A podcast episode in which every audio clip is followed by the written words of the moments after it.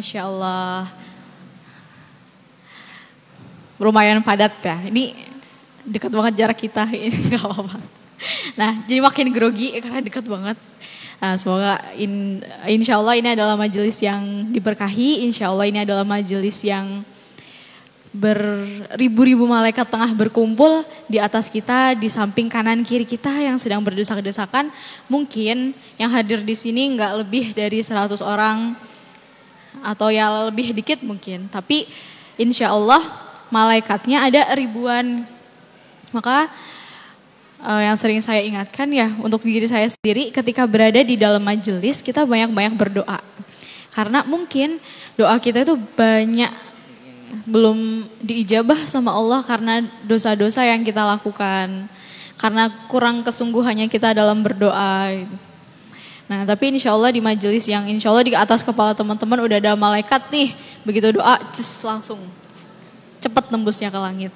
Dan ini adalah perempuan yang sangat luar biasa yang meluangkan waktu hari ahadnya untuk datang ke kajian. Nah hiburannya orang yang beriman sama orang yang gak beriman beda emang ya. Mungkin kalau yang lain jalan-jalan ke mall, jalan-jalan ke Dufan, tapi teman-teman jalan-jalannya ke majelis taklim. Yang kalau kita belum masuk ke surganya Allah tapi majelis taklim itu adalah taman-taman surga ya. Weh, selamat. Kita satu langkah lebih maju daripada orang-orang yang belum melangkah. Nah, kita kali ini mau membahas tentang apa? Secerdas Aisyah zaman now. Weh, judulnya. Teman-teman, teman-teman ya manggil ya. Kan malah banyak yang lebih berumur dari saya, saya yakin pengalamannya lebih banyak dari saya. Izinkan saya untuk tidak bermaksud menggurui aja ya. Kita saling berbagi informasi tentang kebenaran agama ini. Sepakat ya? Nah, kita bicara tentang Aisyah. Di sini udah kenal belum sama Aisyah? Sebagian sudah kenal. Sebagian yang lagi? Nah, Sebelum kita bicara tentang gimana sih harusnya wanita yang cerdas di masa ini, sebelum kita bicara apa kiprahnya Aisyah, kecerdasan Aisyah seperti apa dan yang lain lain sebagainya, kita boleh nggak kenal sama Aisyah dari sisi pribadinya dulu deh, atau kalau sering kita bilang kalau mengenalkan diri kita itu biodata gitu. Nah, ada yang tahu nggak nama lengkapnya Aisyah siapa? Kalau orang Indonesia kan banyak ya. Misal saya Maudi Ritra Andini. Nah kalau Aisyah siapa? Aisyah? Mikirnya ini namanya bakal panjang ini siapa ya? Kalau nama orang Indonesia biasanya lebih dari satu suku kata. Nah kalau namanya Aisyah siapa ini kira-kira? Aisyah aja namanya. Kalau nama orang Arab biasanya namanya sama, cuma beda binnya, binti. Aisyah binti Abu Bakar atau Siti Aisyah binti Abu Bakar. Nah, berarti ayahnya siapa? Abu Bakar. Aisyah binti Abu Bakar bin Abu Bakar bin Ayo, ada yang tahu? Klunya depannya Ki. Kuhafa. Nah, ayahnya Abu Bakar itu Kuhafa. Kalau ibunya, ibunya Bunda Aisyah. Ayo. Siapa? Ada yang tahu? Depannya Z. Depannya Z. Bentar.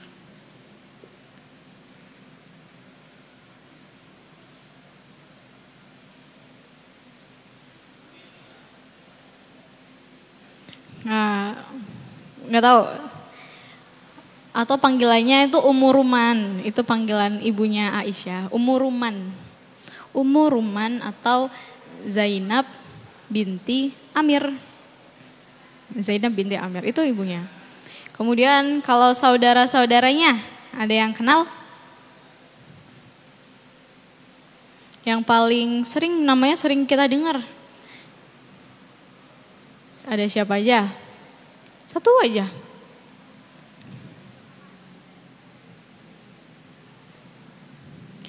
Ada Asma, Asma binti Abu Bakar, Abdurrahman, Abdullah,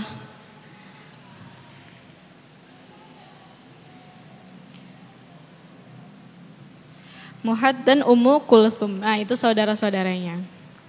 Terus lahirnya, lahirnya. Oh iya, biodata kan biasanya ditanya yang paling inti nama, tempat tanggal lahir. Nah, gitu. Kalau tempatnya ya Mekah ya, kita tahu. Lahirnya kapan? Tahunnya aja deh. Kan dulu penanggalan Hijriah itu belum belum belum mulai. Jadi yang lebih dikenal itu tahunnya. Kalau Aisyah lahir di tahun berapa? Ada yang tahu? Ayo, bapaknya senyum-senyum, ada yang tahu? Bersih. Tahun 4 Hijriah itu. Tahun 4 eh Hijriah, tahun 4 kenabian, afwan, afwan. Hijriah kan kalau udah hijrah di di Madinah. Tahun 4 kenabian. Kemudian kalau Aisyah wafatnya tahun berapa? Ada yang tahu? Tahun 57 Hijriah. Itu wafatnya Aisyah. Nah, sekilas biodata singkat tentang ibunda kita Aisyah. Serta julukan-julukannya sekarang. Julukan-julukannya ada yang bisa sebutin julukannya banyak. Umul Mukminin. Artinya apa Umul Mukminin? Ibundanya kaum muslimin. Ibundanya orang-orang beriman. Berarti itu ibundanya kita semua loh. Insya Allah itu ibundanya kita semua loh. Berarti kita harusnya kenal nggak sama ibu kita? Harus. Masa ada anak nggak kenal sama ibunya? Nah itu nanti kalau nggak diakuin anak gimana? Ternyata kita anaknya dari para istri-istri Nabi. Makanya istri-istri Nabi itu nggak boleh dinikahin karena statusnya sebagai ibundanya. Nah, makanya Aisyah itu kan ketika Rasulullah wafat itu kan ketika umurnya 19 tahun. Sedangkan Aisyah hidupnya kan sekitar 65 tahun. Wah berapa tuh 40 tahunan lebih Aisyah menjanda. Nah itu tidak boleh dinikahi karena statusnya sebagai ibunya kaum muslimin. Nah, tuh satu umul mukminin banyak ada lagi perawi hadis yang sohi yang terkenal pipinya kemerah-merahan kulit putih kemerah-merahan Humairo, benar ada lagi? Masih banyak.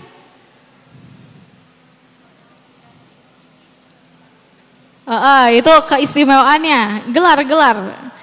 Gelar yang dimiliki tadi Ummahatul Mukminin. Kemudian ada lagi yang mau jawab? Habibatu Rasulullah. Nah, kekasihnya Rasulullah, Habibatu Rasulullah. Kemudian uh, apa atau ibah orang yang baik gelarnya. Kemudian ada lagi bahasa Arabnya kok lupa. Bahasa Indonesianya itu orang yang dibebaskan dari fitnah. Ketika ada fitnah yang menimpa Aisyah langsung Allah yang mm -mm, yang masalah cadar.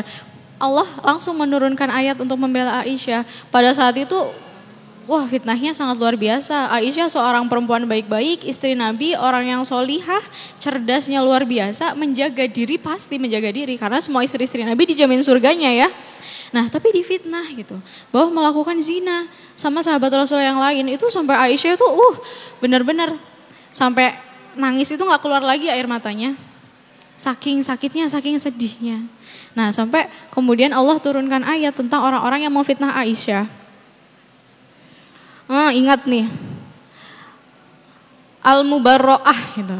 Al-Mubarro'ah wanita yang dibebaskan dari tuduhan. Itu tadi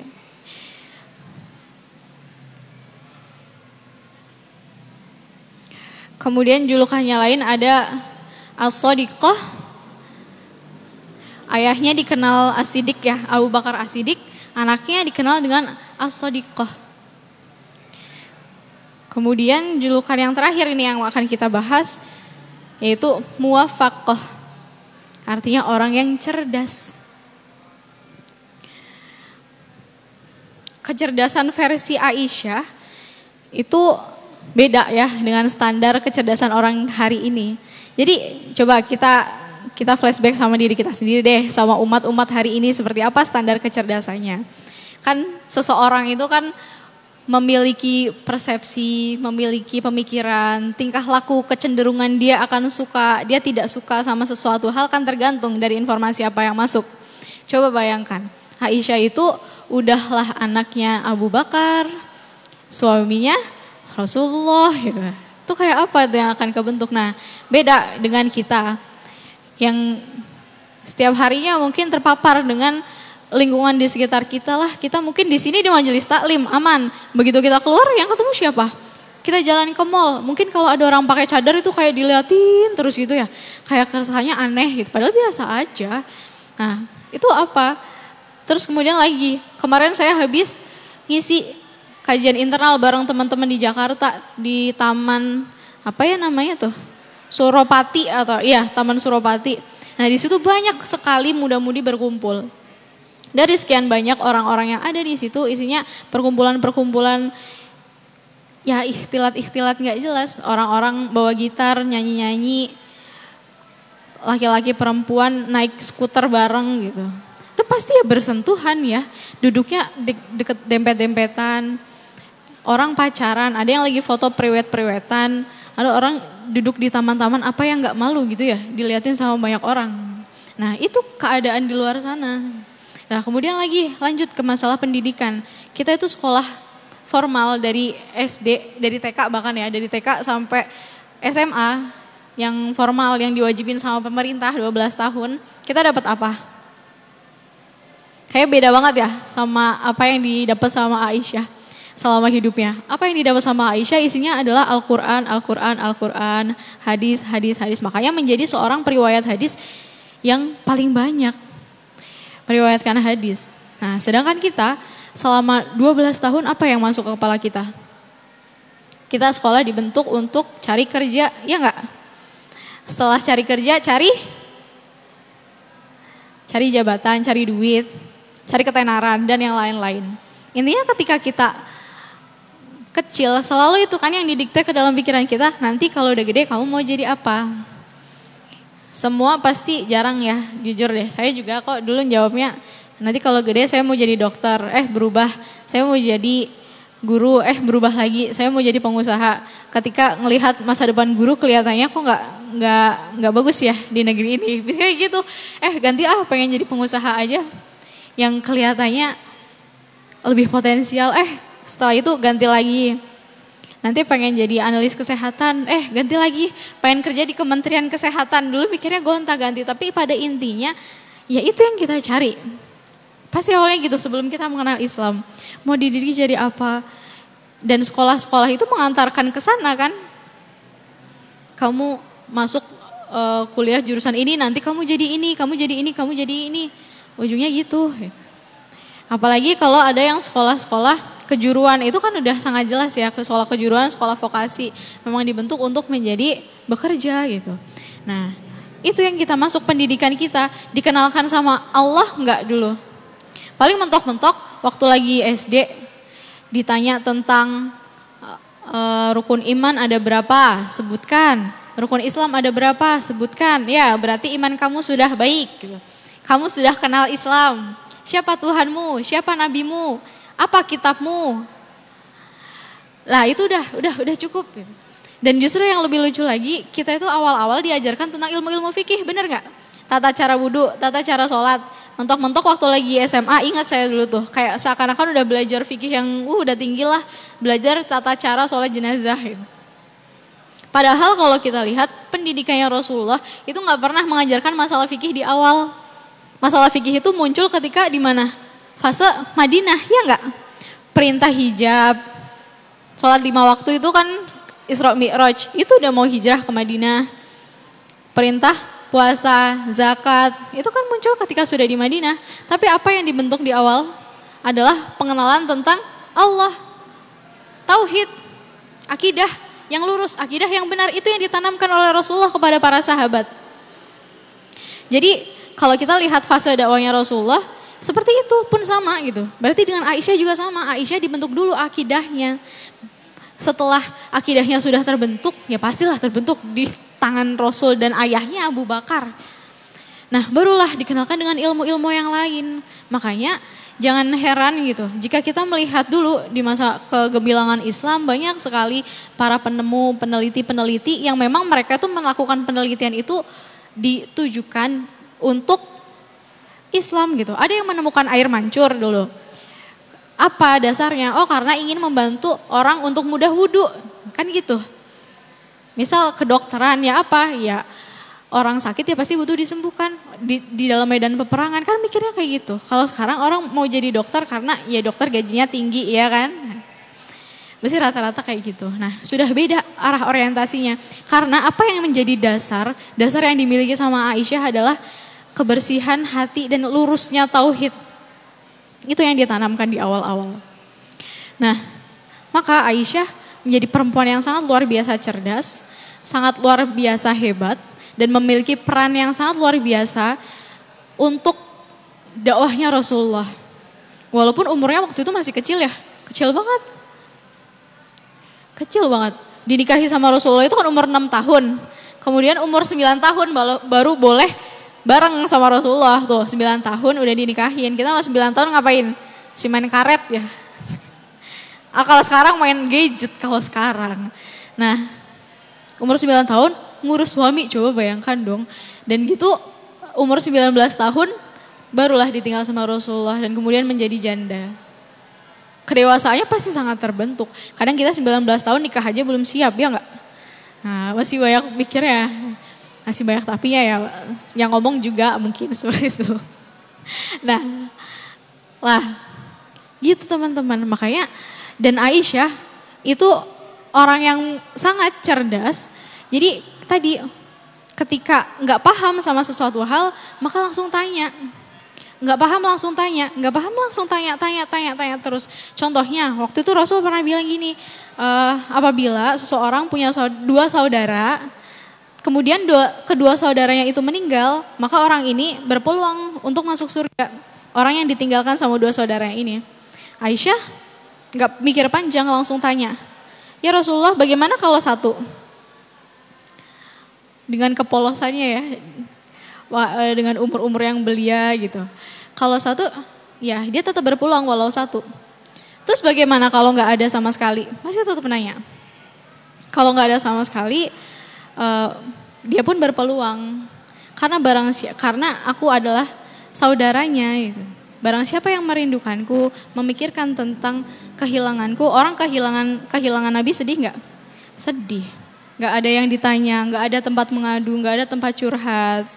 Kalau ya, seperti umat hari ini ya sedang berada di kebingungan, ini mana nih yang benar? Ikut yang ini atau yang itu? Ikut ulama yang atau yang B? Yang C atau yang D? Dan seterusnya karena nggak ada Rasul. Sedih ya umat hari ini terombang ambing di fitnah sana sini. Bahkan Islam hari ini sedang berada di aduh dijatuh sejatuh-jatuhnya ya. Di fitnah sama kaum-kaum munafik dan orang-orang kafir nggak ada Rasul. Sedih nggak? Sedih. Barang siapa yang sedih karena memikirkan kehilangan Rasulnya, dia pun berpeluang untuk masuk surga. Ya intinya pada intinya semua orang itu berpeluang masuk surga. Kan gitu. Itu pertanyaan yang terus mendalam mendalam mendalam digali sama Aisyah. Kemudian ada lagi pertanyaan saat Rasulullah bercerita tentang padang mahsyar. Waktu ke Rasul bilang nanti di padang mahsyar orang-orang dikumpulkan, padang mahsyar tempat yang datar tidak ada cekungan, tidak ada lengkungan, eh tidak ada cekung, tidak ada cembung yang warna putih di mana matahari hanya terletak satu jengkal di atas kepala. Di situ orang semua dari zaman Nabi Adam sampai hari akhir dikumpulkan orang nggak pada pakai baju dan mereka dalam keadaan tidak disunat. Lah Aisyah langsung spontan lagi kan nanya, ya Rasulullah bagaimana itu bisa terjadi? Apa orang-orang itu nggak malu? Benar Rasul jelaskan kan pasti selalu nanya dan nanya langsung spontan. Bunda Rasul jelaskan lagi, nggak ada lagi memikirkan malu. Mereka sudah sangat-sangat ketakutan. Gitu. Karena dipaparkan dengan apa yang mereka kerjakan. Dari uh, awal kena hukum hisab sampai kemudian hari akhir semua yang dilakukan itu harus mereka pertanggungjawabkan. Gak ada lagi orang buat sempat ngeliatin orang lain gitu. Anak lari dari ibunya karena takut ibunya menuntut. ibu lari dari anaknya, istri lari dari suaminya, suami lari dari istrinya, saling menghindar karena saking takutnya. Nah di situ tuh nggak ada kepikiran orang-orang mau ngelihat satu sama lain, orang mikirin dirinya sendiri aja udah ketar-ketir ngapain mikirin orang lain gitu. Aisyah langsung bertanya, itu kecerdasan-kecerdasan yang diperoleh sama Aisyah. Aisyah ini kan adalah istri Nabi. Istri Nabi yang keberapa? Oh iya tadi lupa menanya, yang keberapa hayo? Ini masuk ke biodata awal-awal. Istri Rasulullah yang pertama siapa? Bunda Khadijah, Siti Khadijah. Kedua?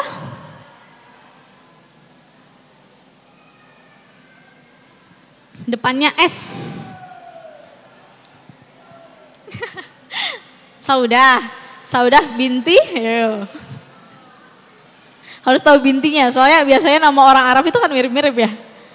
Hmm, Saudah binti Zam'ah. Yang ketiga baru Aisyah. Nah, Aisyah ini adalah istri yang ketiga. Nah, istri-istri Nabi ini kan banyak di rumah sebenarnya. Kenapa istri-istri Nabi banyak di rumah? Karena banyak sekali ayat-ayat yang turun di rumah. Makanya karena ayat-ayat itu banyak turun di rumah sehingga istri-istri Nabi itu memiliki kepahaman, pemahaman yang utuh akan ayat-ayat Al-Quran yang turun. Nah salah satunya Aisyah memiliki kepahaman yang sangat luar biasa dengan ayat-ayat yang turun. Nah tapi bukan berarti kan ada perintah ya sebaik-baiknya perempuan dia yang ada di rumahnya. Nah tapi bukan berarti perempuan gak boleh keluar sama sekali, masih boleh. Tapi dalam hal-hal yang memang dibutuhkan. Jangan terus keluar ke bioskop, keluar nongkrong-nongkrong di taman, keluar ke majelis taklim ya boleh, keluar ke pasar ya boleh. Gitu. Jadi Aisyah dulu memang keluar, bahkan pernah keluar jauh banget. Itu ke Busro. Nanti deh kita bahas tentang peran sosial Aisyah. Nah itu boleh, Aisyah pun juga sebenarnya dulu keluar. Gitu keluar rumah, cuma nggak pernah ada istilah Aisyah itu nongkrong-nongkrong di pasar Ukas gitu. Kalau hari ini nongkrong-nongkrong di mana? paling dekat Tangcit ya. Di Tangcit, di Karawaci. Itu nggak ada. Aisyah nongkrong-nongkrong di pasar Ukas, nongkrong-nongkrong di pinggiran Ka'bah gitu. Enggak, keluar ketika ada perlunya. Apa yang mau dilakukan? Perempuan boleh nggak? Boleh keluar. Bahkan nggak ada batasan. Perempuan mau menuntut ilmu sejauh apa pun sama haknya dengan laki-laki menuntut ilmu jauh nggak apa-apa. Asal ada mahrumnya dan tetap dalam koridor syariah. Kan itu intinya. Nah, Aisyah pun sama gitu. Nah, Aisyah itu memang lebih banyak di rumah, tetapi peran dan kebermanfaatan yang dirasakan oleh umat akibat Aisyah ini sangat luar sangat luas, sangat luar biasa. Nah, jadi kita juga jangan kebalik ya. Kita banyak keluar, tapi kita nggak memberikan manfaat. Nah Aisyah banyak di rumah, keluar ketika ada perlunya, ketika memang ada suatu urusan yang harus diselesaikan, tapi manfaat yang diperoleh oleh umat pada saat itu, wah luar biasa. Nah, kita bahas di peran sosialnya dulu ya. Nah, Aisyah ini memiliki peran sosial yang sangat luar biasa. Seorang yang uh luar biasa lah cerdasnya. Bahkan ulama-ulama itu banyak banget yang memuji Aisyah. Ada ratusan atau bahkan ribuan ya ulama yang dihasilkan akibat dari pendidikannya Aisyah ulama-ulama tabiin itu hasil didikannya Aisyah tuh banyak banget. Kan urutan-urutan generasi apa aja? Generasi sahabat. Kan Rasul bilang ya, ada tiga generasi terbaik. Umat ini punya tiga generasi terbaik. Apa aja? Pertama, generasi para sahabat. Nah, generasi para sahabat ini yang seperti apa? Yang yang bertemu dengan Rasulullah terus Abu Jahal juga bertemu sama Rasulullah, masuk sahabat gak? Gak. Berarti apa? Yang beriman kepada Rasulullah, yang mengikuti, mengikuti Rasulullah hingga akhir hayat. Berarti bukan orang munafik tidak termasuk sahabat. Kan banyak ya orang-orang munafik yang ketemu sama Rasulullah. Mereka kemudian istiqomah hingga akhir hayat itu yang disebut para sahabat. Dan sahabat ini banyak banget teman-teman, banyak banget. Kehebatan Rasulullah mendidik seseorang menjadi generasi terbaik itu yang dihasilkan sampai ribuan. Kalau pernah dengar Asabigunal Awalun? Nah, apa itu? Orang-orang yang pertama masuk Islam. Iya, itu kan itu golongan para sahabat. Dan ternyata Asabigunal Awalun itu bukan hanya 10 yang di awal dulu, bukan. Tapi orang-orang Ansor, walaupun kalau dibandingkan sama orang Mekah kan masuk Islamnya tetap belakangan ya orang Ansor, tapi tetap disebut asabikunal awalun. Kenapa? Karena itu orang-orang yang awal-awal masuk ke Islam tapi di Madinah gitu. Jadi asabikunal awalun ya sejak Rasulullah berdakwah hingga peristiwa pemindahan kiblat. Nah, itu masuk ke asabikunal awalun. Itu yang dihasilkan ribuan loh. Ribuan orang jadi generasi terbaik, bayangin coba. Itu hasil didikannya Rasulullah. Nah setelah generasi para sahabat tuh kemudian ada generasi tabiin. Hmm, generasi tabiin ini juga generasi terbaik kedua setelah sahabat. Nah, tabiin itu yang seperti apa? Yang bertemu dengan sahabat tapi tidak bertemu dengan Rasulullah. Nah setelah generasi tabiin ada generasi tabiut tabiin. Nah ini yang bertemu dengan para tabiin tapi tidak bertemu dengan para sahabat. Nah generasi tabiin, ulama-ulama tabiin ini banyak sekali yang hasil didikannya Aisyah. Sekitar, ya pokoknya ratusan, lupa entah 200 atau 2000, pokoknya angkanya dua gitu. Coba deh nanti saya buka lagi datanya. Nah itu hasil didikannya seorang perempuan. Jadi seorang perempuan itu ternyata memiliki peran yang sangat luar biasa. Bukan berarti ketika kita menjadi perempuan dan kita memegang erat hadis bahwa sebagai baiknya perempuan adalah di rumah terus ya udah kita di rumah. Tapi kita nggak melakukan peran apa pun. Dan jangan juga terus kita keluar tapi ya udah berlebihan yang dilakukan gak ada kebermanfaatan apa pun. Harus seimbang. Udah ada contohnya Aisyah. Keluar dakwah keluar ikut kajian keluar ngurus umat. Itu bagian dari dakwah itu bagian dari seorang peran perempuan. Perempuan itu memiliki peran yang sangat luar biasa. Karena uh, kecerdasan anak itu kan dihasilkan tergantung dari kecerdasan ibunya ya enggak. Jadi saya pernah baca tentang penelitian dokter depannya uh, dokter Maiza kalau nggak salah namanya.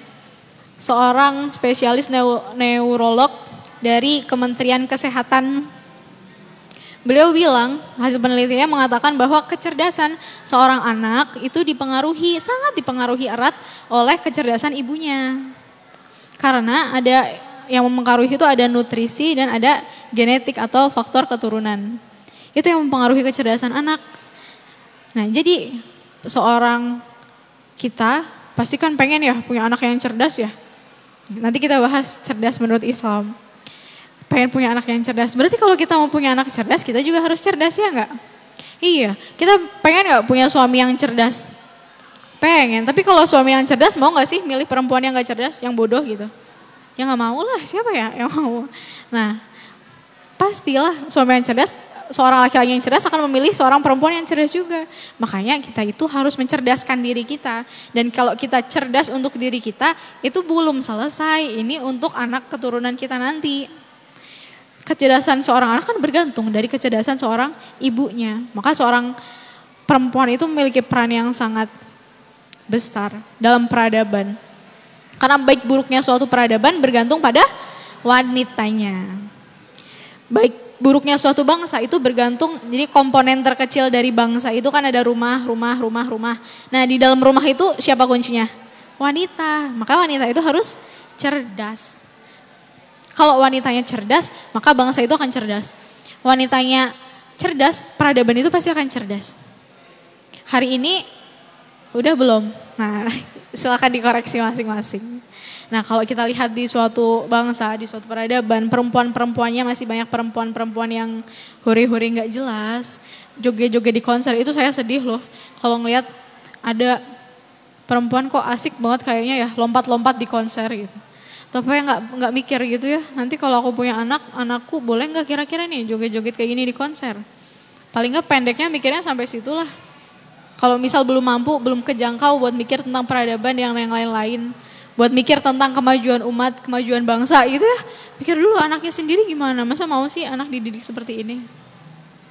Karena anak yang cerdas tidak mungkin lahir dari rahim ibu yang biasa-biasa aja. Pasti lahir dari rahim ibu yang cerdas itu penelitiannya juga udah ada gitu kan kita biasanya yakin banget kalau ada seorang peneliti yang ngomong itu ada penelitiannya dari Kementerian Kesehatan lah peran perempuan itu apa sih mencetak generasi terbaik mengantarkan mencetak stok para pahlawan untuk menjadi generasi terbaik Kan gitu ya. Ternyata berat ya PR sebagai seorang wanita. Nggak segampang yang dilihat. Nah, insya Allah Allah mudahkan gitu ya Bu.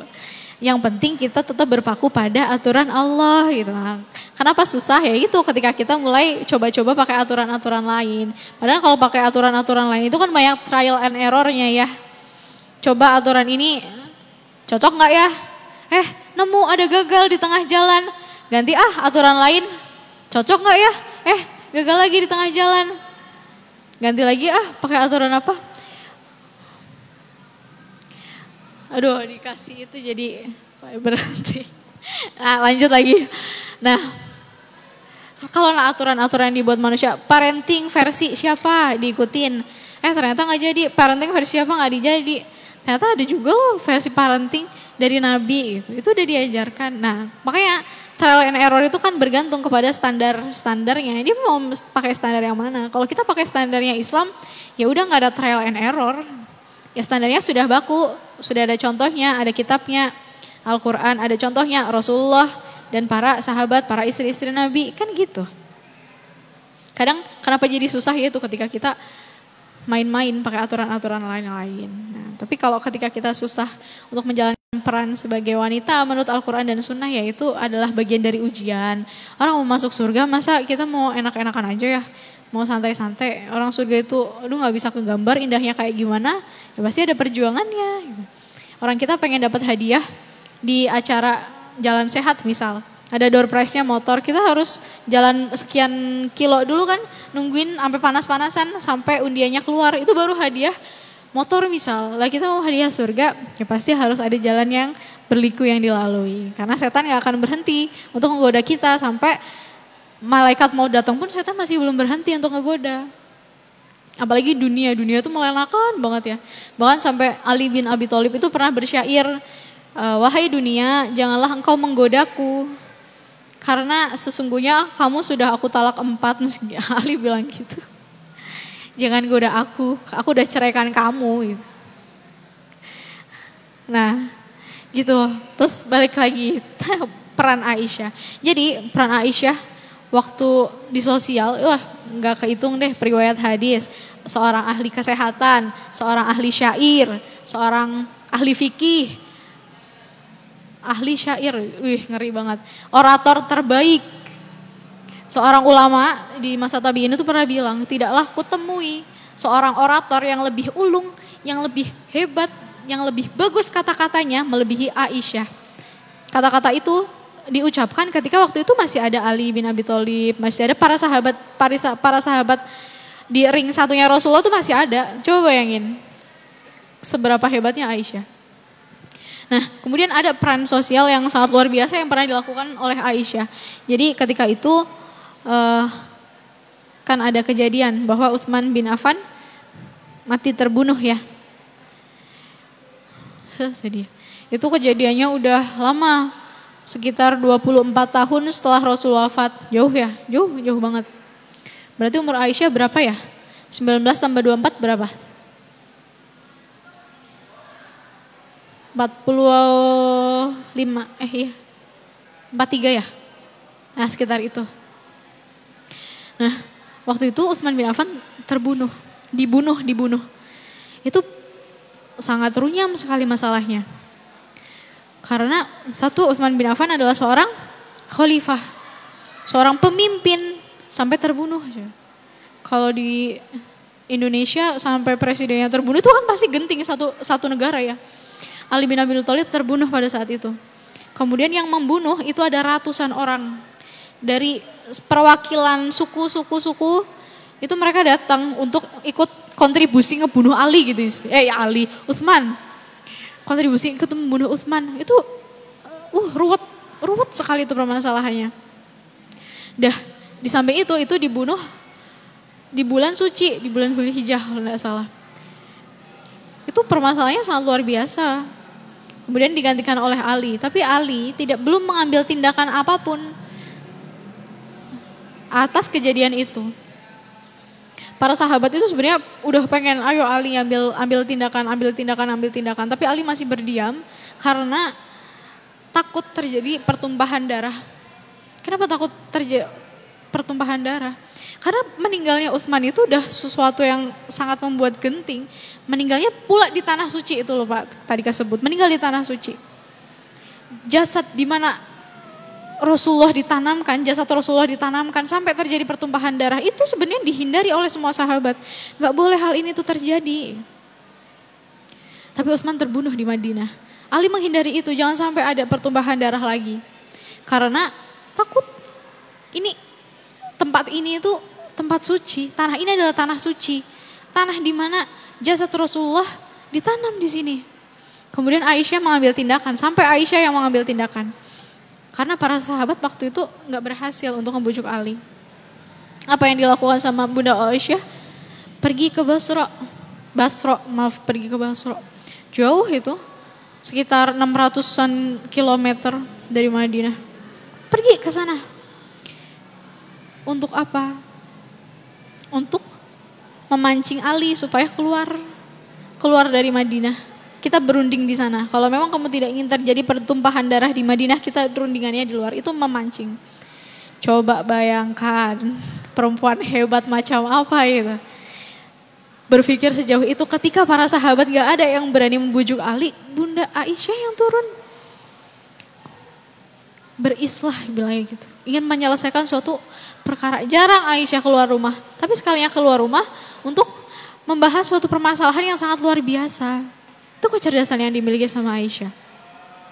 Wajar dididik sama Rasulullah, dididik sama Abu Bakar itu. Perannya luar biasa. Nah, kita sebagai perempuan pun gak boleh cuek dengan permasalahan yang ada di sekitar. Makanya uh, sebagai seorang wanita juga harus menjadi pendakwah minimal berdakwah di keluarganya ya enggak ke anaknya karena kan kita punya anak yang akan kita cetak untuk menjadi generasi terbaik ya enggak kalau kita pernah salah kita pernah hilaf kita pernah melakukan dosa gitu kan kita nggak pengen anak kita juga melakukan itu ya maka kita juga harus berdakwah kepada anak-anak paling nggak minimal. Itu minimal banget. Nah, diniatkan anak-anak ini yang akan menjadi pengemban ideologi Islam untuk kembali memimpin dunia nantinya. Nah, itu peran Aisyah. Satu. Jadi Aisyah itu pinter banget. Kenapa bisa pinter banget? Karena kan kamarnya Aisyah sama Masjid Nabawi itu kan dempet. Ketika Rasulullah memulai taklim, Aisyah itu pasti bersandar di tembok. Jadi dengar Rasulullah ngomong apa, Rasul ngomong apa, Rasul ngomong apa, Rasul ngomong apa, dicatat. Dan banyak para ulama-ulama tabi'in tadi yang kemudian berguru kepada Aisyah. Ada perbedaan riwayat sih yang menjelaskan cara bergurunya seperti apa, tapi itu kan tidak terlalu urgent untuk dibahas ya. Ada yang bilang ya taklim seperti ini biasa mereka bertatapan, ada juga yang bilang oh enggak ada hijabnya gitu. Ya, pada intinya Aisyah adalah seorang yang sangat luar biasa, guru yang sangat luar biasa. Bahkan ulama-ulama itu banyak sekali yang memuji beliau. Jadi uh, ada seorang ulama berkata seperti ini, tidaklah uh, tidaklah aku temui seorang yang lebih cerdas daripada Aisyah jika ilmu yang dimiliki oleh seluruh ummahatul mukminin digabung dengan seluruh umat seluruh wanita maksudnya, seluruh wanita yang ada di atas muka bumi ini tidak akan pernah melebihi kecerdasan Aisyah. Luar biasa ya, luar biasa banget, luar biasa nggak kebayang. Aisyah itu jago di kedokteran. Makanya waktu lagi Rasulullah sakit, orang yang paling berperan mengurus Rasulullah siapa? Aisyah. Dan Aisyah orang yang sangat-sangat peka, ngerti gitu. Apa yang harus dilakukan, apa yang harus dilakukan, apa yang harus dilakukan. Jadi cerdasnya Aisyah itu bukan hanya dalam ilmu-ilmu seperti ini. Jadi kalau kita ngejar tentang ilmu seperti ini, kita nggak akan pernah lah sampai kapan pun menangi Aisyah itu nggak mungkin.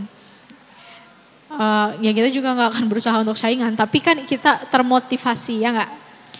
Kita nggak usah silau sama orang-orang yang hari ini memiliki gelar yang banyak, tapi gelar yang dimiliki itu sama sekali bukanlah gelar yang didasarkan kepada tauhid, bukanlah gelar yang didasarkan pada ilmu-ilmu Allah.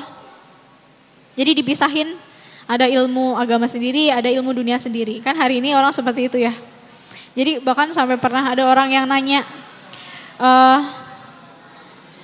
lebih penting mana sih mbak belajar ilmu agama atau ilmu dunia? Ayo, kalau ada pertanyaan kayak gitu gimana? sebenarnya nggak ada pemisahan antara ilmu agama mana dan ilmu dunia mana. Karena Islam itu sudah mencakup semuanya. Semuanya itu udah diatur dalam Islam. Tapi karena ya efek sekulerisme ini loh, pemisahan antara agama dan dunia, sehingga seakan-akan ya ilmu itu terpisah. Tapi sebenarnya kan enggak, enggak terpisah kan? Nah digambarkannya terpisah. Orang kalau sholat ya udah sholat. Tapi nanti kalau udah selesai sholat kita masuk kampus kita bahas teori dari penemu ini, penemu ini, penemu ini, penemu ini. Allahnya nanti dulu. Allah nggak ada di kelas.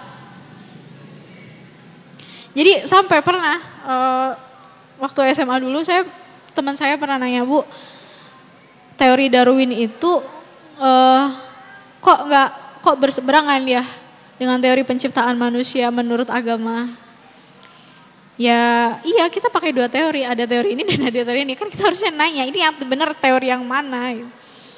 nah jadi ada pemisahan. Nah dalam Islam itu kan semuanya sudah sudah tercover. Ilmu-ilmu syariah itu kan mencakup semuanya. Dalam Islam juga belajar ekonomi keseh, uh, ekonomi Islam. Ada nggak? Ada. Sistem pembi, uh, sistem keuangan dalam Islam masih ada juga. Sistem pembiayaan kesehatan dalam Islam ada juga. Hukum Islam ada. Politik Islam? Ada. Tapi sekarang kayak dipisahkan. Ada jurusan ekonomi sendiri, ada jurusan ekonomi Islam sendiri. Seakan-akan yang boleh di ya, ekonomi Islam itu kamu pakai di bank syariah, ekonomi yang biasa kamu pakai di bank-bank konvensional dan di perdagangan secara umum. Kan kesannya seperti itu ya. Tapi ternyata enggak, ilmu Allah itu sangat-sangat luas dan tidak ada pemisahan. Antara itu buktinya Aisyah, Aisyah adalah seorang ahli dalam kedokteran. Kalau kita lihat kedokteran hari ini kan seakan-akan itu ilmu dunia ya. Padahal enggak, sama sekali enggak.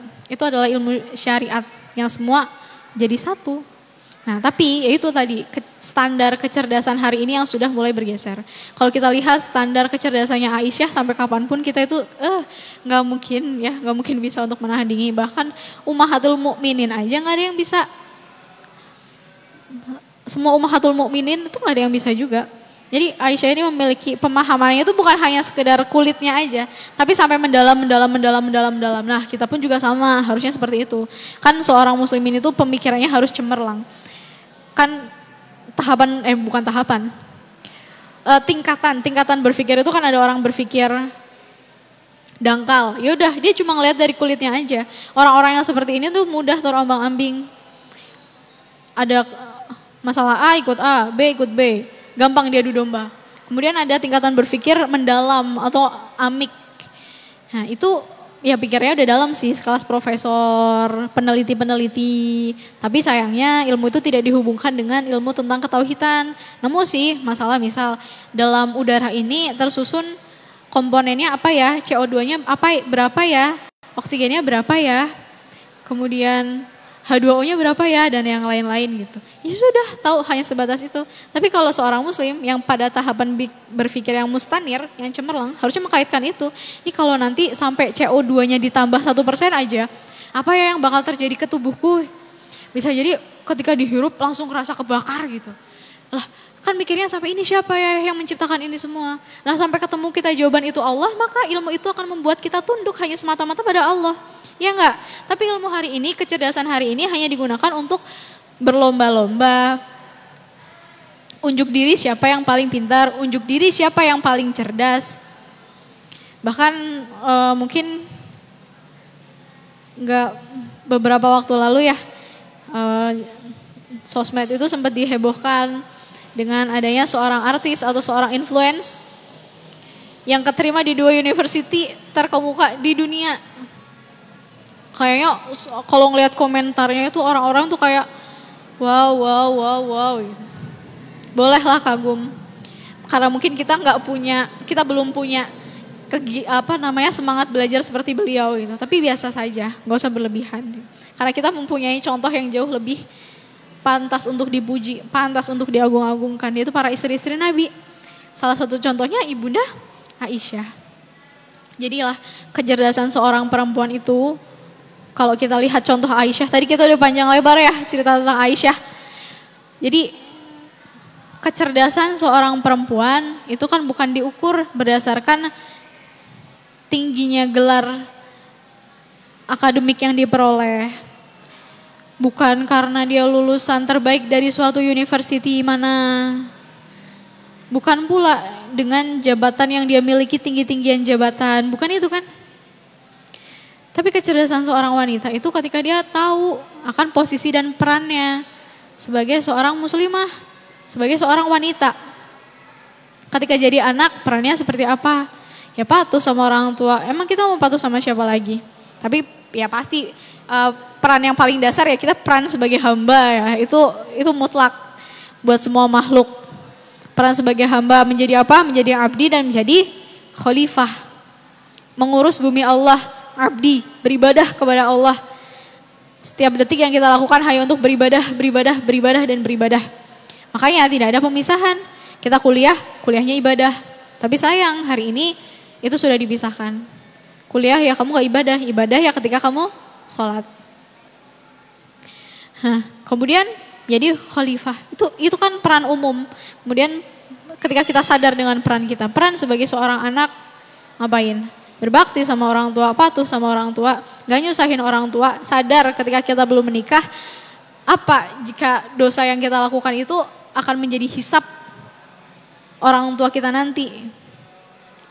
Kan gitu ya, karena belum tanggung. Kita sampai lepas hijab, bah ayah kita bakal ditanya, Gimana kamu ngedidik anakmu sampai anakmu seperti ini?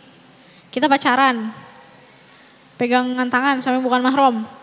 Itu langsung tuh orang tua, kalau orang tuanya udah meninggal, datang dari dibawakan batu dari neraka sama malaikat Jabaniyah, digenggam di tangannya.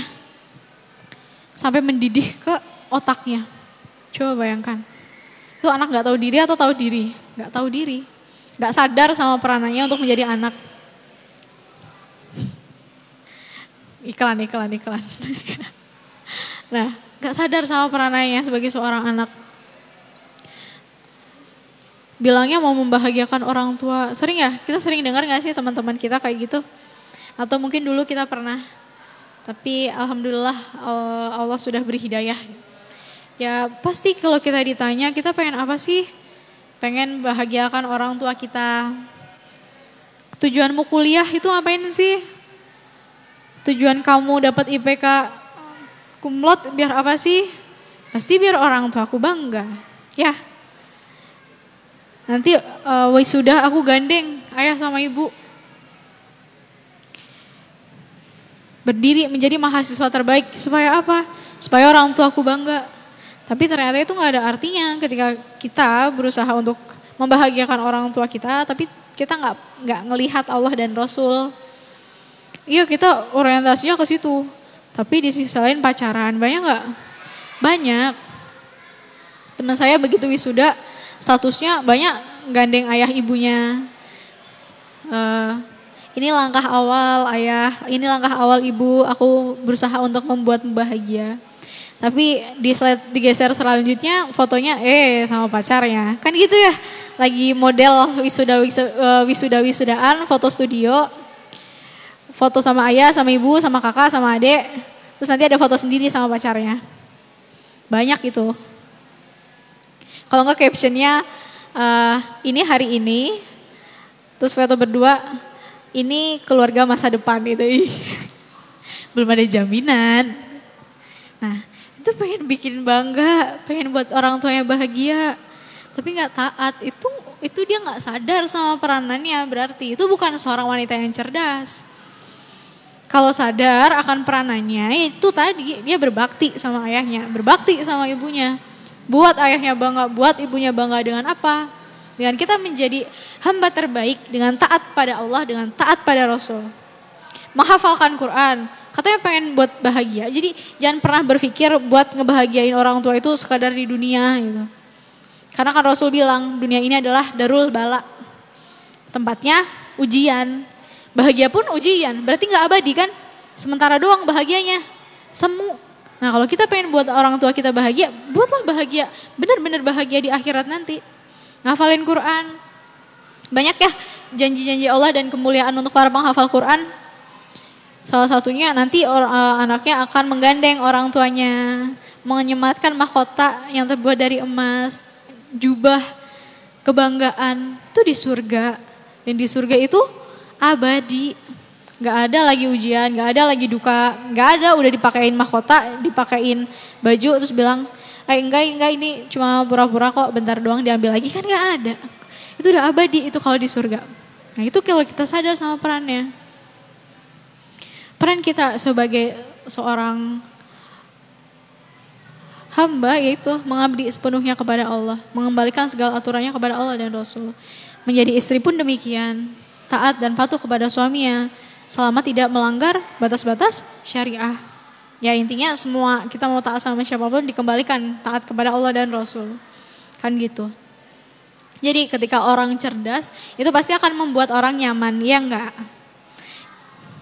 Ya enggak? Nah kita sadar sama peranannya. Maka kalau orang cerdas itu kan berarti dibina dari dalam ya. Dibina, dibersihin pikiran-pikiran jahiliyahnya, dibersihin pemikiran-pemikiran sekulernya. Nggak ada lagi orientasi dunia. Kalau orang udah mikirnya akhirat, akhirat, akhirat, akhirat, masa sih perilakunya tidak menyenangkan? Kan nggak mungkin ya. Orang mikirnya akhirat tapi mulutnya tajam. Ngomongnya kasar, suka maki-maki. Kan gak mungkin. Maka kalau orang udah terasah dari dalam yang akan muncul apa? Kedewasaan. Kan gitu. Kedewasaan, kenyamanan yang akan dirasakan sama orang-orang di sekitarnya. Kita senang gak sih temenan sama orang yang pinter? Senang. Pintar dalam cerdas, bukan pintar, cerdas. Cerdas dalam hal agak ya dalam semuanya. Kan gak ada pemisahan lupa. Nah, kalau orang yang cerdas dia tahu akan peranannya. Perananku sebagai saudaramu Wahai uhti, aku gak boleh nyakitin kamu. Perananku sebagai adikmu ya kakakku, aku gak akan membuatmu marah ketika aku taat sama Allah dan Rasul. Kita kalau seorang perempuan udah cerdas mau dibuat marah kayak gimana pun, misal agamanya dihina-hina, eh bukan agamanya, kalau agamanya dihina pasti marah, dirinya dihina-hina, kan kadang suka gitu ya. Awal-awal orang-orang hijrah, pasti orang-orang kanan kirinya nyinyir. Pasti tanyanya aneh-aneh. Tuh saya dulu digituin tuh sama keluarga sendiri, sedih gak? Sedih. Tapi ketika kita melawan, kita ketika kita menunjukkan kebodohan kita, justru yang terjadi orang itu semakin tidak respect dengan kita dan semakin tidak respect dengan agama kita ya. Nah dulu saya digituin sama om saya tuh kan pergi kuliah, dia pikirannya kalau udah pergi kuliah jauh dari orang tua ini pasti banyak Eh, informasi-informasi uh, yang menyeramkan ini yang masuk. Pulang-pulang pakai ya orang saya dari dulu sukanya pakai baju hitam kayak gini pakai baju hitam. Begitu pakai gamis hitam ditanya, "Ini apa ini maksudnya pakai hitam-hitam?" Lah dari dulu juga pakai hitam kali Om. Terus pakai renang. Lah Mbak kamu renang kok pakai hijab sih? Lah ya gimana emang hijab kalau ke masjid doang? Siapa gurumu? Ustadz Akbar ya gitu. Emang siapa Ustadz Akbar? Kok kok Om gak pernah ngeliat ada di TV, ya kali semua ustadz harus masuk TV. Gak cukup kali. Orang pernah kok masuk TV, om aja yang gak pernah tahu. Uh, uh, nyinyir, boy, jawab terus nyerang, terus ditanya apa, uh, jawab terus, jawab terus, jawab terus, jawab terus. Sampai pernah saya ingat berdebat sampai jam 11 malam. Ngomong apa coba itu, ponakan gak tahu diri mungkin gitu. Lawan terus. Sampai akhirnya om saya yang satunya datang ini apa ya, sus, sus, sus. masuk kamar, masuk kamar, masuk kamar, berisik, berisik, berisik. Dah baru selesai. Nah habis itu mikir lagi, oh ya ternyata nggak akan selesai kalau saya jawab kayak gini. Ini menunjukkan kebodohan saya dan menunjukkan kedangkalan ilmu yang saya punya. Gitu. Dah hari berikutnya ketika ketemu lagi pulang lagi, yaudah senyumin aja lah. Gitu. Yaudah doain aja om ya, doain aja om ya. Terus saya pernah berkonflik berat sama om saya saya berusaha buat maafin gitu. Legowo, terus dulu kuliah kan di Semarang, pulang bawain tahu bakso, kan itu makanan khasnya Semarang. Bawain tahu bakso, bawain lumpia bakso. Lama-lama setahun lalu, om yang dulunya keras banget sama saya, Mbak, ini uh, anaknya, ini adek pengen om masukin pondok, pondok yang bagus di mana ya? Wah ya Allah, tuh pengen nangis itu rasanya. Dulu yang ya, dulu yang maki-maki saya kok bisa gini? Oh ternyata gitu. Kecerdasan perempuan ketika dia mampu itu mengolah untuk emosinya dikelola. Yang penting akalnya lah, akalnya tuh harus aktif. Walaupun fitrahnya perempuan itu kan lebih mengedepankan perasaan ya daripada akal karena waktu memang masih kecil, waktu masih kecil tuh apa?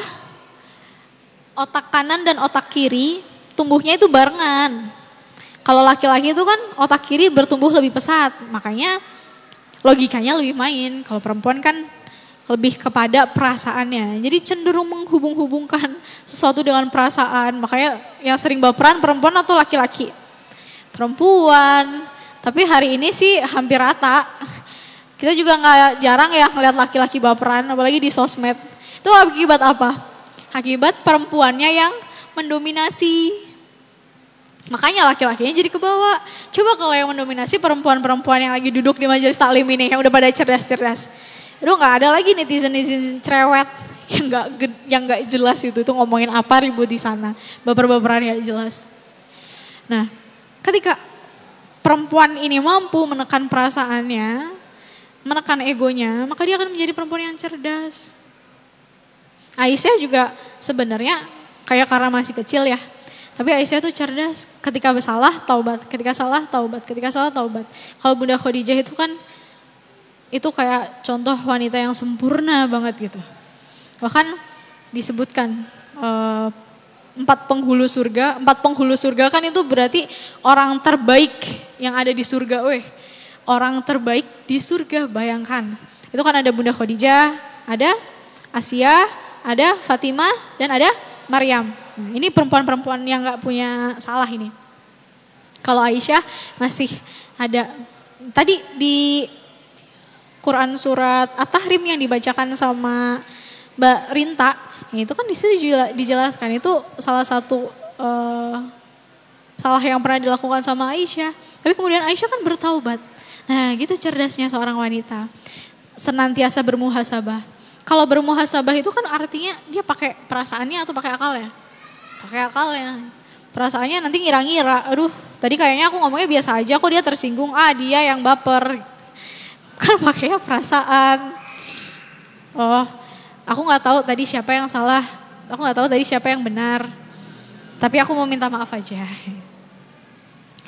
Sama gitu, dengan kalau kayak gitu kan kita jadi terbiasa, terlatih gitu. Untuk senantiasa muhasabah, minta maaf sama Allah.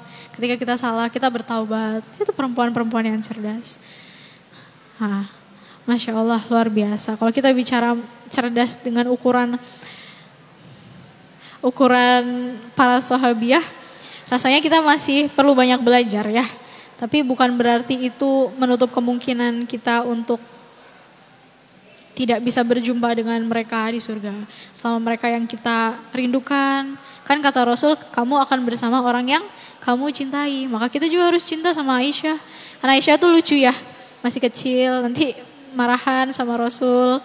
Terus lempar-lemparan tepung sama Saudah yang sampai mukanya Saudah penuh apa namanya tepung. Kan itu ceritanya nggak ada waktu lagi Bunda Khadijah. Bunda Khadijah dewasa banget ya.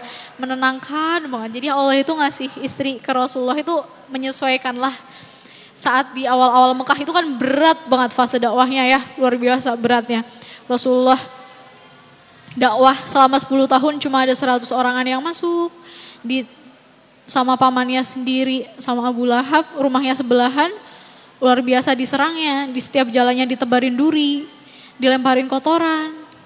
Kemudian apa sampai di pernah lagi Rasulullah sujud di timbuk sama jeruan unta. Ada unta di sebelah, jeruannya diambil. Nah, Rasul lagi sujud ditimpain tuh ke situ. Sampai Rasulullah nggak bisa bangun. Fatimah lari, ngambil Kemudian dilapin Rasulullah. Berat, berat banget jalan dakwah Rasulullah. Dihadirkan Bunda Khadijah yang senantiasa dewasa dan menenangkan Rasulullah. Itu kan fase awal-awal dakwah. Bahkan ada kalimat yang sangat luar biasa dari Bunda Khadijah. Rasulullah pernah uh, berdakwah keliling-keliling Jazirah Arab, pulang ke rumah, kemudian tidur di atas pahanya Bunda Khadijah. Bunda Khadijah habis menyusui Fatimah. Tapi yang keluar bukan air susu tapi darah. Karena apa? Karena sudah kering air susunya. Itu lagi di masa di boykot. di boykot itu orang tiga tahun nggak nggak boleh ada interaksi keluar, nggak boleh beli makanan keluar, nggak boleh orang luar masuk ke dalam, nggak boleh berinteraksi, benar-benar di boykot. Kalau mau beli makanan harganya dinaikkan 10 kali lipat. Gak boleh ada orang dinikahkan dengan Bani Hashim dan Bani Abdul Muthalib. Berat itu, sampai kekayaan Bunda Khadijah itu habis. Harta Bunda Khadijah itu hanya habis untuk jalan dakwahnya Rasul. Orang yang paling kaya di Mekah, dua per tiga kekayaan Mekah itu milik Bunda Khadijah. Kebayang gak kayaknya kayak gimana? Hartanya itu sampai memenuhi lorong-lorong Mekah itu kalau misal diuangkan. Bilang gitu. Kayak banget tapi hartanya habis. Rasulullah selesai berdakwah, masuk ke rumah, tiduran di atas pahanya Bunda Khadijah. Terus tiba-tiba Rasulullah merasakan ada air mata netes dari atas netes ke pipi Rasulullah. Kemudian Rasul tanya sama Bunda Khadijah, Wahai Khadijah, kenapa engkau bersedih? Apakah engkau menyesal beristrikan denganku? Engkau adalah orang yang kaya raya. Engkau adalah orang yang paling terpandang di Mekah. Engkau adalah penghulunya wanita-wanita Quraisy. Tapi sekarang engkau sudah menjadi orang yang tak punya. Hartamu sudah habis untuk jalan dakwahku. Apakah engkau menyesal karena itu? Maka engkau menangis. Kemudian Bunda Khadijah menjawab, Engkau masih terus melanjutkan perjalanan dakwah tapi hartaku sudah habis dan umurku sudah tua. Jika suatu saat nanti aku sudah meninggal dan engkau masih membutuhkanku untuk terus berdakwah, untuk bertemu dengan umatmu, maka galilah kuburku, ambillah tulang belulangku dan jadikanlah jembatan untukmu menemui umatmu. Masya Allah tuh saya sering nangis kalau dengar dan baca tulisan itu terharu banget ya, terharu banget. Nah, Bunda Khadijah senantiasa menenangkan. Tapi kalau Aisyah kan Islam sudah mulai terangkat, mulai mulai bangkit, mulai bangkit, mulai bangkit. Tapi belum berhenti kan ujian-ujian terhadap kaum muslimin. Maka sering ada perang, eh, kemudian mulai ada orang-orang munafik. Nah, itu Rasulullah. Nah, ketika itu ketemu pulang ke rumah ketemu Aisyah yang lucu gitu yang main-main, yang suka ketawa-ketawa ngajak Rasul bercanda dengan pertanyaan-pertanyaan polosnya. Karena masih kecil dan sangat lugunya, sampai pertanyaan yang keluar pun adalah pertanyaan ini sebenarnya cerdas banget pertanyaan-pertanyaannya. Mungkin itu gak kebayang sama orang-orang yang udah dewasa gitu. Nah, begitulah Aisyah. Jadi uh, karena waktunya habis di lirik-lirik. Nah, itu tadi contoh jadi para ummahatul mukminin ibunda kita semua yang namanya anak pasti rindu ya bertemu sama ibunya. Kita ini ternyata anak dari para istri-istri Nabi dan istri-istri Nabi itu sudah dijamin surganya. Berarti sebagai seorang anak kan harusnya kita pengen ya satu surga sama ibu kita ya. Insya Allah. Maka gimana kita mau mengikuti jalan perjuangan para ibunda-ibunda kita jika kita tidak pernah mempelajari kisahnya, kita tidak pernah mengenalnya. Maka semoga datangnya teman-teman semua di majelis taklim di Masjid An-Nabawi ini menjadi salah satu wasilah kita untuk bisa dipantaskan sama Allah untuk satu surga bersama dengan para istri-istri Nabi, dengan para penghulu-penghulu surga yang lain, dengan ahli-ahli surga yang lain dan bertetangga dengan Allah sebagaimana Asia, uh, Asia. Mungkin itu aja ya yang bisa saya sampaikan. Ada kurang dan lebihnya saya mohon maaf. Kalau benar semata-mata hanya dari Allah dan kalau kurang dari saya. Nah, saya mohon maaf. Uh, akhir kata wassalamualaikum warahmatullahi wabarakatuh.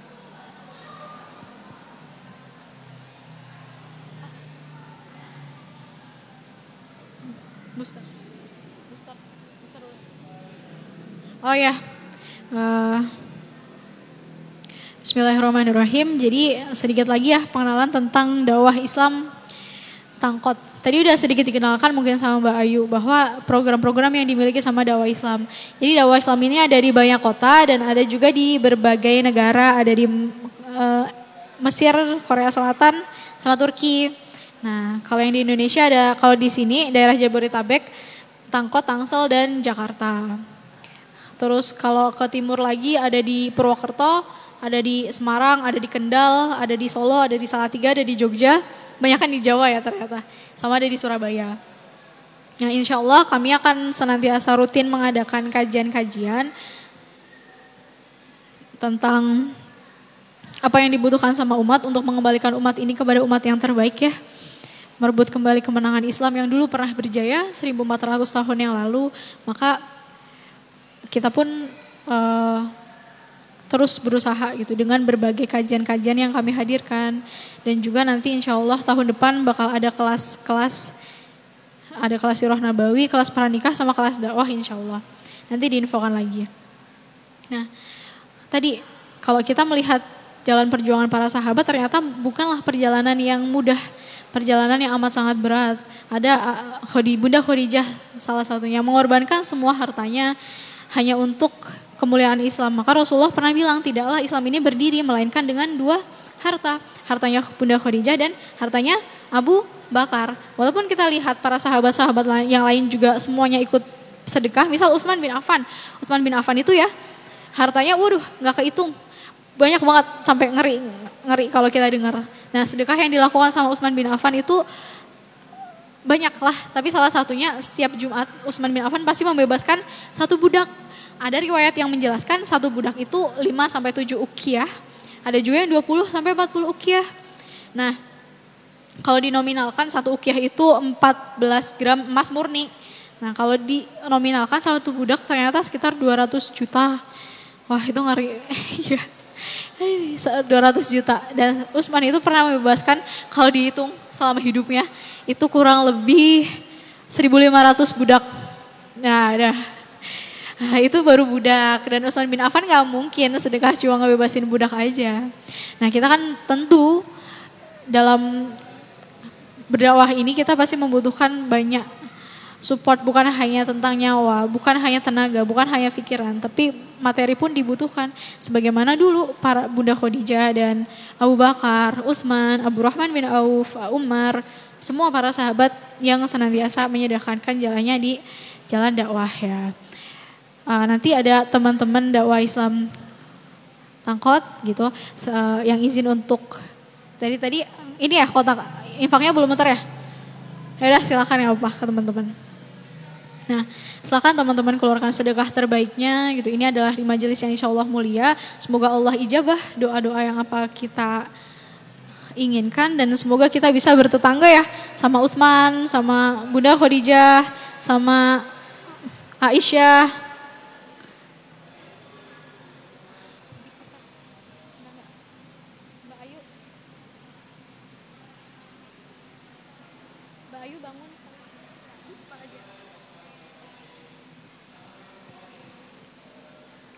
Semoga kita bisa bertetangga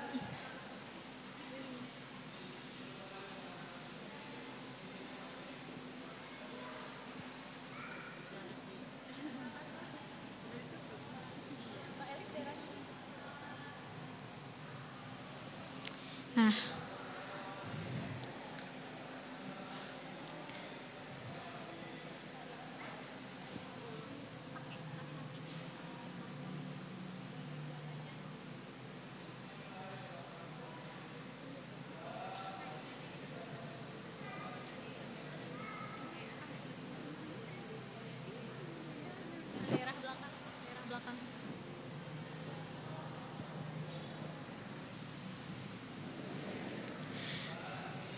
Habis ini baru sesi tanya jawab ya Mbak. Hmm. Ya begitulah teman-teman. Semoga Allah ridhoi ya dengan sedikit harta yang kita sedekahkan. Semoga menjadi wasilah kita bertemu dengan Rasulullah, sedikit wasilah kita bertemu dengan para sahabat.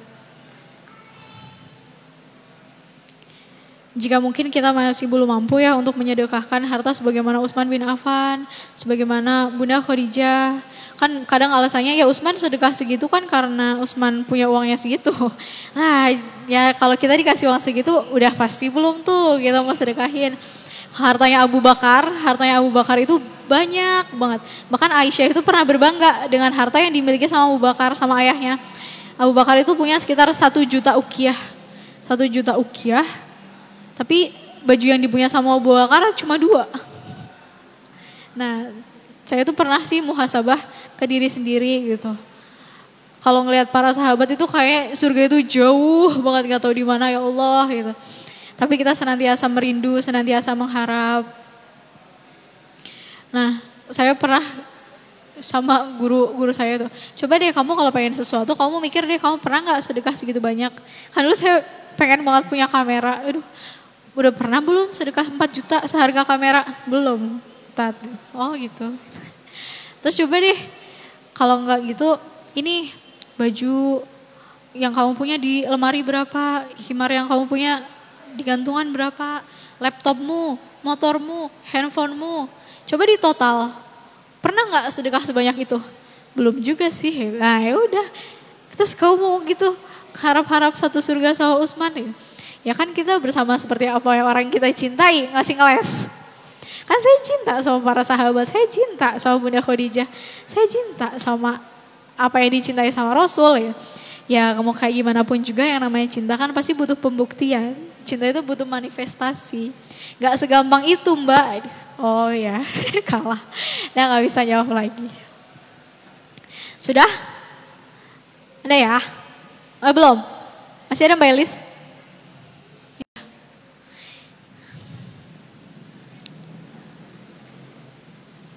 Masih ada yang muter.